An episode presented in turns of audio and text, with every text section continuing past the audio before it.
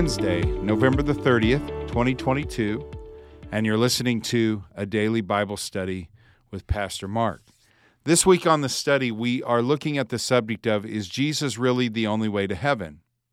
So, Sunday, I preached from Matthew 7, verses 13 through 23. And really, the implication in that is that not everybody is going to heaven. In fact, Jesus said in verse 13, Enter by the narrow gate, for the gate is wide and the way is easy that leads to destruction, and those who enter by it are many. For the gate is narrow and the way is hard that leads to life, and those who find it are few. And he goes on to talk about in verse 21 Not everyone who says to me, Lord, Lord, will enter the kingdom of heaven, but the one who does the will of my Father who is in heaven. So he's implying that not everybody's going to go to heaven. And later in John 14, when Jesus is speaking to his disciples, he says that I am the way, the truth, and the life. No one comes to the Father except through me. So Monday, we looked at the fact that Jesus is the only way to heaven because that's what Jesus said. And Jesus' word can be trusted. So Jesus said it. And then we also, on Tuesday, looked at the fact that the disciples and the early church leaders taught it, that Jesus was the only way to heaven. In fact, Peter, before he before the Sanhedrin, said this in Acts chapter four: "There is salvation in no one else, for there is no other way, no other name under heaven given among men by which we must be saved." So we have Jesus saying it, we have the apostles saying it. Today, the the third reason why I believe that that Jesus is the only way to heaven is because the resurrection of Jesus validates it. It proves that everything that he said was true. God raised Jesus from the dead, and that was a way of validating everything that Jesus taught and letting the world know you can trust what he said, what he had to say.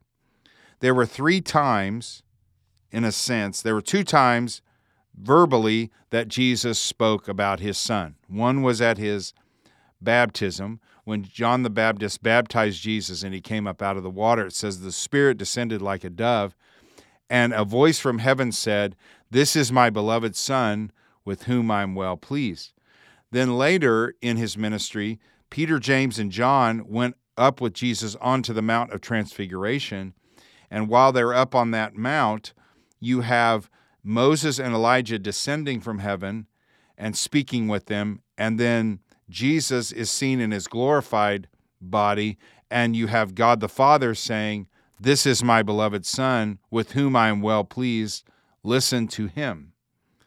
Then the resurrection is God raising Jesus from the dead, validating everything that Jesus said. So in the Sermon Sunday, we said that Jesus taught verse 21 Not everyone who says to me, Lord, Lord.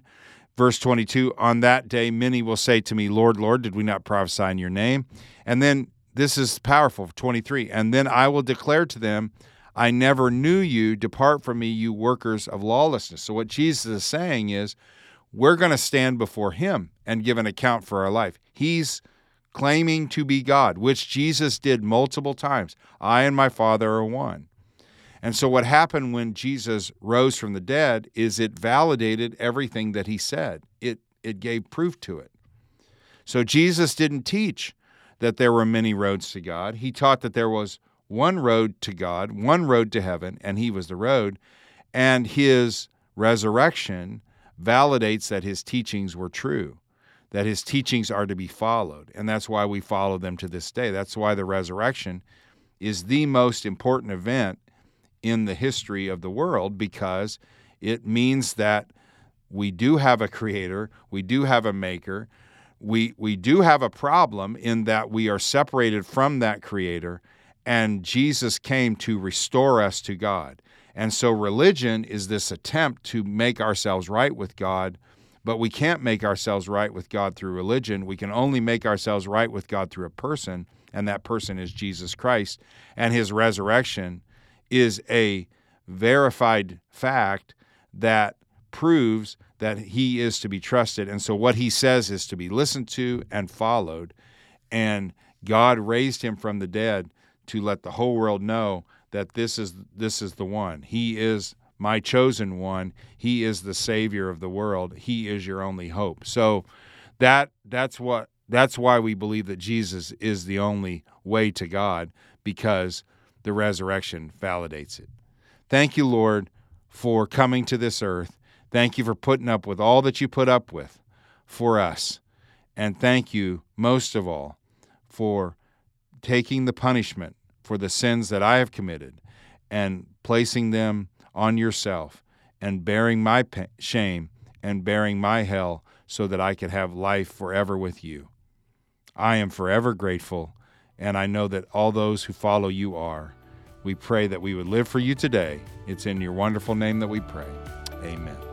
All right, everybody. Have a great Wednesday. We'll talk more tomorrow.